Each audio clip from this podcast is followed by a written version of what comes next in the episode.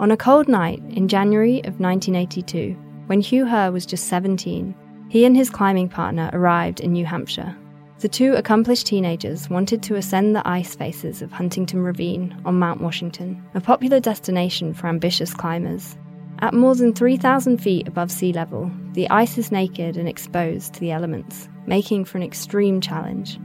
They camped overnight in a hut near the base, resting one final time before their ascent. They awoke the next day to a treacherous winter storm, but they pushed upwards despite the dangerous conditions. Their axes and spiked boots echoed as they chopped at the hardened ice. Wind howled ceaselessly across the frozen earth. After a few hours, the two men succeeded in climbing 800 feet to the top of the ravine. Then, huddled behind a rock face, they made the decision to continue their journey and head towards the summit. After only five minutes of hiking, they became disoriented by whiteout conditions, where two people separated by only three or four feet can no longer see each other through the repressive layers of snow and wind. The climbing partners decided to abandon the summit and descend towards safety. Blinded by the blizzard, they took the worst available route downwards through Mount Washington's Great Gulf, a massive, steeply sloping 270 degree arc of mountains. It captures snow in its basin as if by design. During their descent, they bushwhacked through unyielding tree branches and chest level snow. In hopes of aiding their navigation, they hugged a river. On occasion, they fell in, leaving their lower legs soaking wet in negative 20 degree Fahrenheit air. The two men trudged on, but quickly began to suffer from the painful stinging of frostbite and hypothermia. Soon, they could no longer continue to walk. Four days later, Hugh and his partner were discovered by a person out snowshoeing less than two miles from a main highway.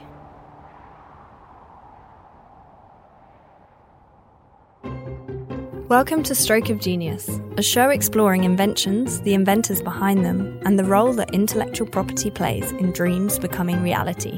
I'm your host, Lauren Hutchinson. I'm a historian of science and a technology reporter, and I'm fascinated by humankind's ability to innovate and advance the world we live in. On today's episode, we open up stories from the world of modern prosthetics. We'll hear about the inspirational work of a technological innovator how scientists can truly be elegant designers, and we'll check in with one inventor whose prosthetics are changing the sound of musical performance. Each year, between 3 and 4 million people worldwide undergo amputations, leading to extreme limitations in mobility and lifestyle. In the US alone, approximately 185,000 amputations are performed each year. Hugh Herr is one of these amputees, after he and his climbing partner were rescued from Mount Washington, Herr underwent two months of medical treatment, ultimately resulting in the amputation of both his legs below the knee. While still in his hospital bed, Herr's father told him, If you want to climb, you should climb. Hugh took this advice and never looked back.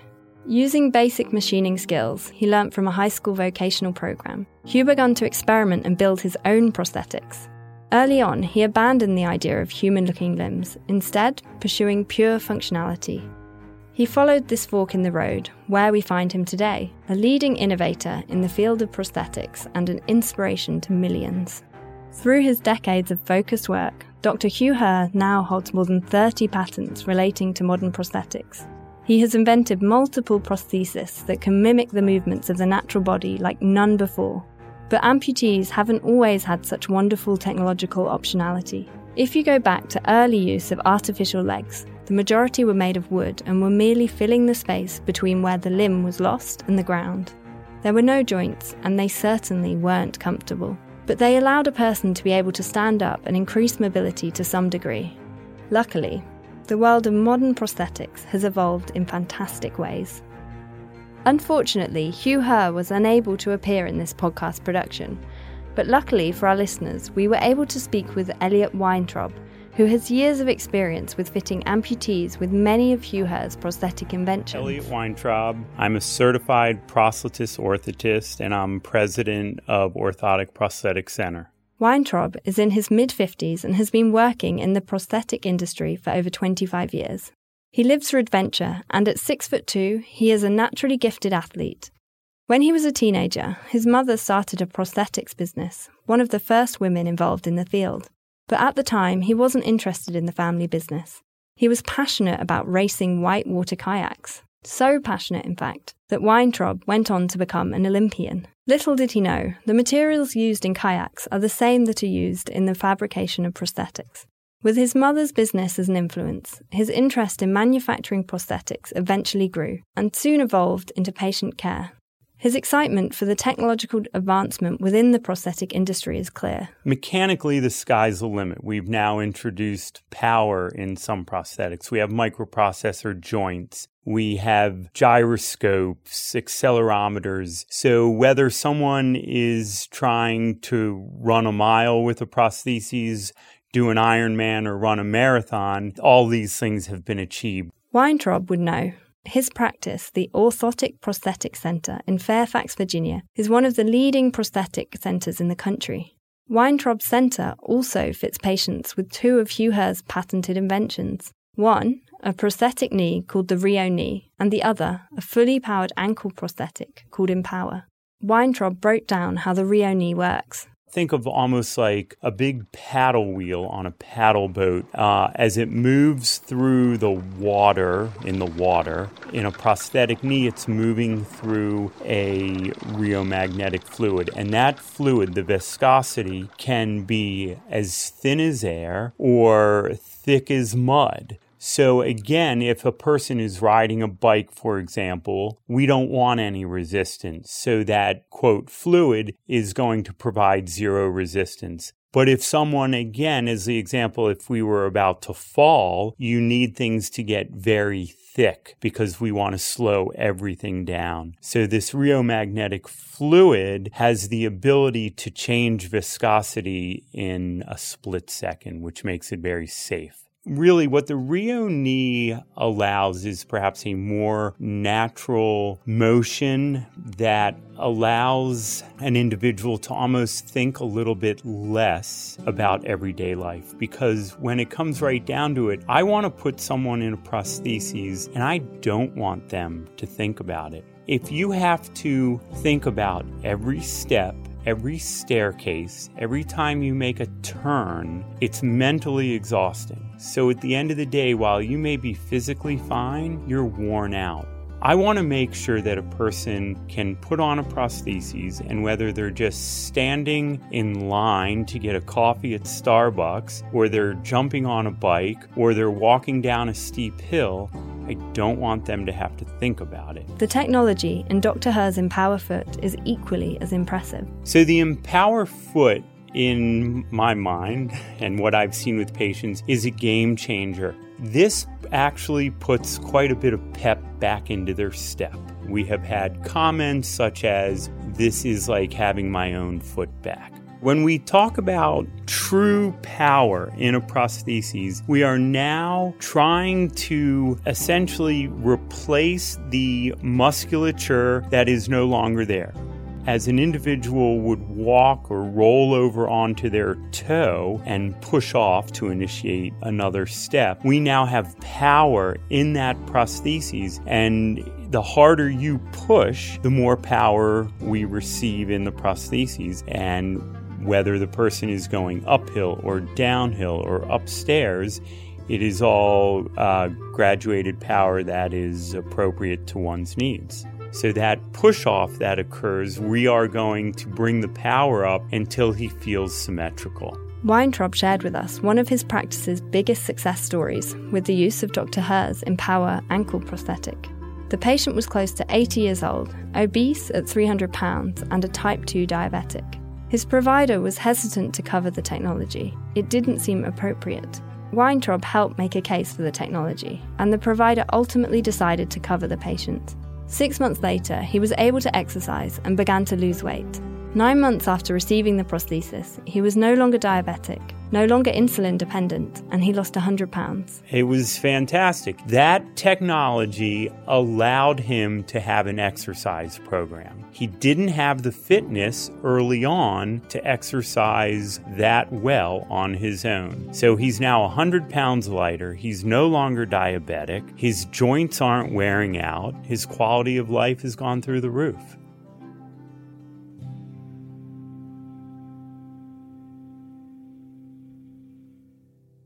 While Elliot Weintrob has the experience of fitting patients with Hugh Herr's inventions and intimately witnessing their improvements, our next guest helps us look at Hugh Herr's work from a much different perspective. Her name is Paola Antonelli. I'm Paola Antonelli. I'm a senior curator of architecture and design and director of R&D for the Museum of Modern Art. Antonelli took a break from her curatorial duties to join us by telephone from the Museum of Modern Art's offices in Midtown Manhattan. Through her work, she finds great design in unexpected places, like in Hugh Herr's ankle prosthetic, the Empower. Design is fundamental for innovation because scientists create revolutionary concepts, but designers are the ones that make them into life. And in the case of Hugh, and also many other scientists, they might not know that they're designers yet, but they were happy to know. These are the scientists that take the further step and try to connect their research with life. In the case of Hugh, it couldn't be more connected since it was his own experience that came into play. But what was important about the prosthetic ankle is that it was meant to create a more natural gait. So it was really meant to be to make life real and possible for a double or a or a single amputee. Her work as a curator of wonderful things came head to head with Hugh Herr when she organized an exhibit called Design and the Elastic Mind. That exhibition was an attempt to crash together designers and scientists and see what would happen. And uh, Hugh Herr was part of this exhibition, as were many other scientists from all over the world. It was an amazing experience to see them work together with designers and to really be happy to be in the same room, their work celebrated in an art museum as design. One of the salons that we had leading up to Design and the Elastic Mind was really funny. It was about beauty. And one of the questions that was on the table was why are scientists always choosing the ugliest backgrounds in the PowerPoints and the horriblest typefaces? And the scientists responded that they were afraid of being too elegant and not being taken seriously. Now, this is anecdotal and it's funny, but it's the truth. It took a while for the science community to be comfortable with formal elegance. And you know, in Design and the Elastic Mind, there was a lot of it. Uh, Hugh Herr's ankle, prosthetic ankle, was in the exhibition. And it was very clear that formal elegance was a plus, not a minus. Resting on the floor is a flat black rounded sole, like you would see on a thick sandal. Above that lies a symphony of pistons, rods, and joints. Most are silver, but some are royal blue or red. They're held together by tiny bolts and small curved sheets of metal and composite materials. The top is a matte silver block where an ankle would normally connect to the leg. The result is a machine that could delight an auto mechanic or inspire a patron of Renaissance art. Antonelli has thought deeply about how to ensure that these technological advancements continue to evolve in harmonious and effective ways she left us with a revision to the popular STEM acronym, standing for Science, Technology, Engineering, and Mathematics a revision which young inventors and their teachers could take to heart. Everybody knows about STEM education. Um, then uh, John Maeda made it into STEAM, so it was science, technology, engineering, math, and he added art. And I now add STEAMed, I add the D at the end of design. It cannot be only science, technology, engineering, math, and art. Design is what is the enzyme that makes innovation become life. Innovations with prosthetics are beginning to allow people to move from being disabled to extra abled. Professor Gil Weinberg is a perfect example of someone who is pushing the limits of what ability means. I'm Gil Weinberg. I'm a professor and director of Georgia Tech Center for Music Technology. Weinberg Center for Music Technology in Atlanta, Georgia, serves as a meeting place for engineers, roboticists, and musicians to interact and innovate together. Before his recent prosthetic device innovations, he has famously invented robots who can listen, think, react, and play improvised music with humans. He started with robotic percussionists and now has a fully functioning robot that plays marimba named Shimon. Shimon is so musically capable that she and Weinberg formed a band. They even have an international gigging schedule. Here's what Shimon sounds like while improvising with Weinberg on piano.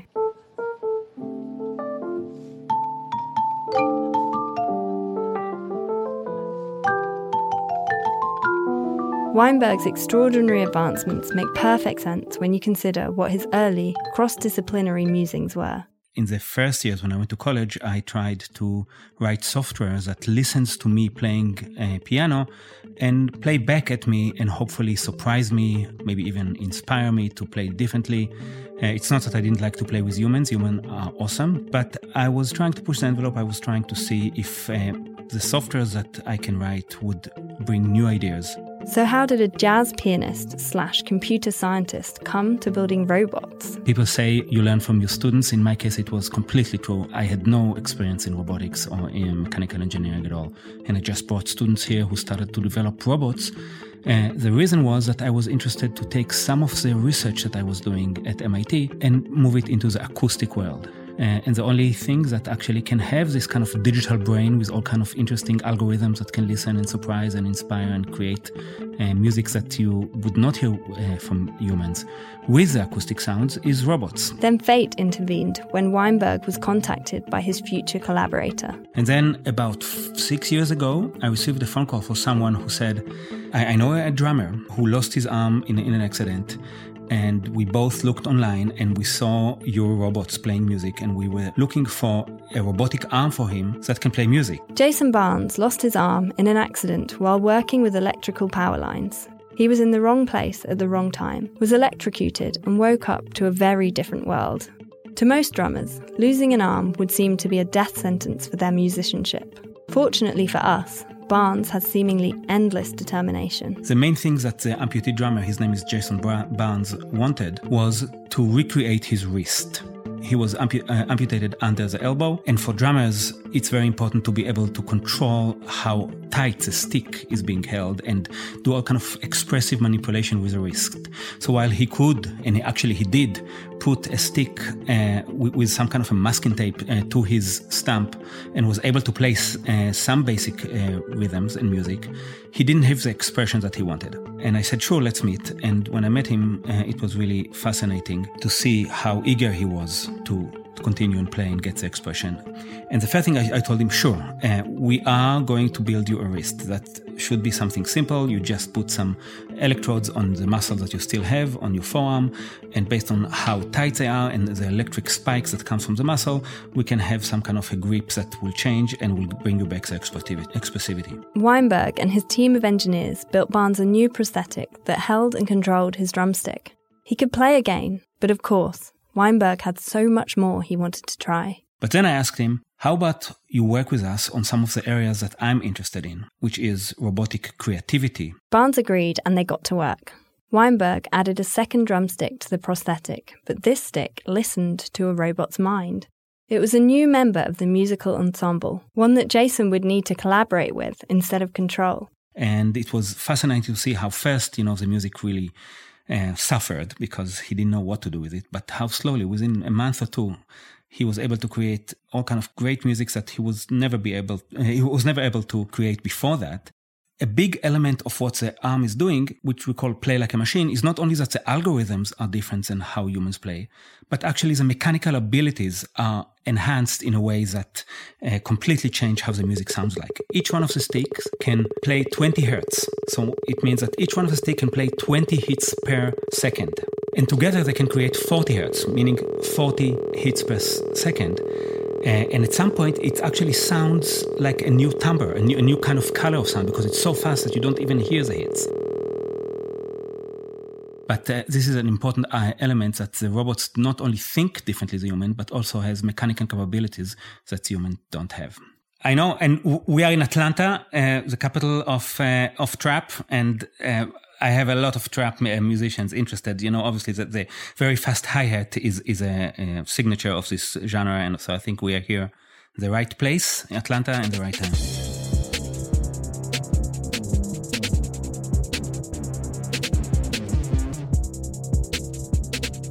Now Weinberg has reached the point where you begin to think have we turned disability into extra ability? Uh, for example, think about uh, running. Oscar Pistorius, for example, lost his uh, his leg and was able to compete in the Olympics with, with his leg in the regular Olympics.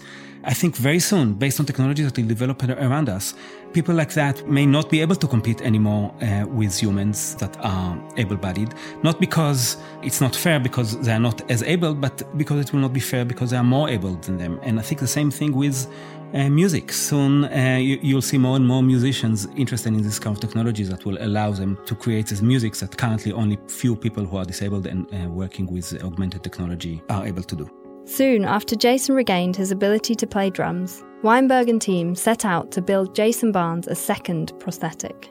With this artificial hand, Barnes can control the individual fingers himself for the purposes of playing piano. Yes, we call it the Skywalker p- piano hand. And we went through the EMG, and I tried it because we didn't have an IRB, so I tried it on myself. It doesn't hurt, it's uh, just like acupuncture. This is where Weinberg had a definitive moment of discovery. Many of today's modern prosthetics use EMG technology to listen to the intentions of the amputee's remaining muscles. These electrical signals can give the prosthetic information coming from the mind of the amputee themselves, but sometimes these signals are difficult to pass and understand. Weinberg was experiencing trouble and needed to get more precise. He and a few team members headed to a different lab at Georgia Tech to use an ultrasound machine. And in order to know exactly where to put the needles, there was an ultrasound machine next to us. And we wanted to look at the muscle to see where to put the needles. And I put the ultrasound uh, machine on, on my muscle. And after 30 seconds, there was a huge eureka from everyone around us. And those were like three or four people, students and other professors. Because we realized we just don't need EMG anymore because the ultrasound showed that when I flex one finger, maybe the thumb, the muscle is moving in a different direction than when I flex the pinky. And when I do other uh, combination of muscle, we could see, we couldn't exactly know uh, uh, what is a correlation, but we saw that there's direct correlation between what finger you move and how much you move it and how the muscles move. This accidental discovery proved to be a huge breakthrough for their ambitious piano playing prosthetic we were able to create prosthetic arms that plays finger by finger and piano is uh, a great uh, instrument to try that and that was the first time uh, we have some videos too uh, where jason was training it for maybe five minutes uh, with his muscle information put the prosthetic arms that we uh, bought for him and was able to play ode to joy and that was a very joyous moment this process is certainly slow, and their progress is dependent on Barnes and Weinberg's strong determination. The music sounds elementary, but hidden deep within these simple musical expressions might be critical progress for all amputees, whether they're musicians or not. Weinberg explains his approach. If it works with music, if you can capture the expressions that music has, it would work in any other scenarios because music is such a, a media that is really demanding in terms of timing and location.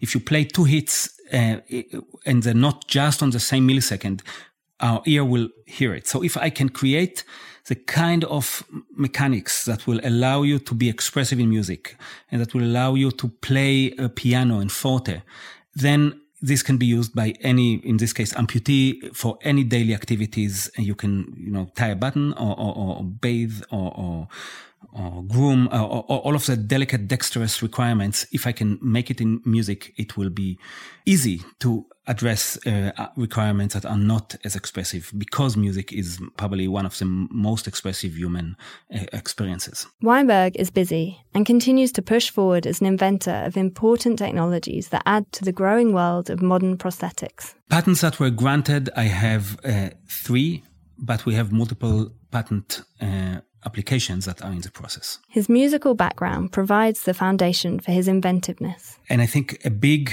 element of the invention process for me is happy mistakes. Just like in jazz, jazz you have a lot of improvisation but the improvisation within structure. So you, you need to have the structure uh, and you need you need to have the rigor to actually take this kind of eureka moment and happy mistake moments and finalize it into a working pattern. So uh, I, I, really take jazz as as an inspiration for my work in technology uh, how to bring together uh, improvisation and exploration into a structure. And when it is too structured when it is too improvised that's that's something that you just have to feel uh, on the go it's easy to think of an inventor as a singular hero, one who works alone in a lab until they have a moment of inspiration that they can then share with others. And maybe sometimes that's true, but each of our guests on this episode see things quite differently.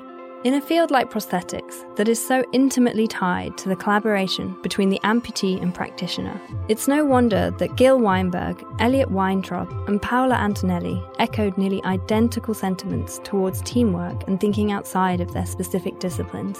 They offered the following words of wisdom to our listeners uh, so try to find collaborators. Try to identify very quickly what you maybe not as good as, as you would like, and try to find someone else that can complement your skill, and try to work with them together and give them credit uh, when, when you have success. It's fair to say that as an industry, we have done a very good job stealing technology from others, especially the aerospace industry. Who cares where we get it from? The fact is that we can apply it and make it uh, applicable to the individual user. I myself, I always, I cannot work um, alone because it's always by bouncing ideas and also trying to find in your team people that know things that you don't know, and sometimes, often, I mean, you should always do it people that are better than you. Um, it's where you get the best work done. So you might have a great idea in your mind, but ideas can be a dollar a pound. It's making them happen that is really tough, and you cannot make them happen without having a connection with the outside world and a collaboration with other people. Thanks to Elliot Weintrob, Paola Antonelli, and Dr. Gil Weinberg, and to all the innovators and inventors listening out there. I'm Lauren Hutchinson, and thanks for tuning in to this episode of Stroke of Genius. Please rate and review us on the Apple Podcast app or wherever you listen to your podcasts.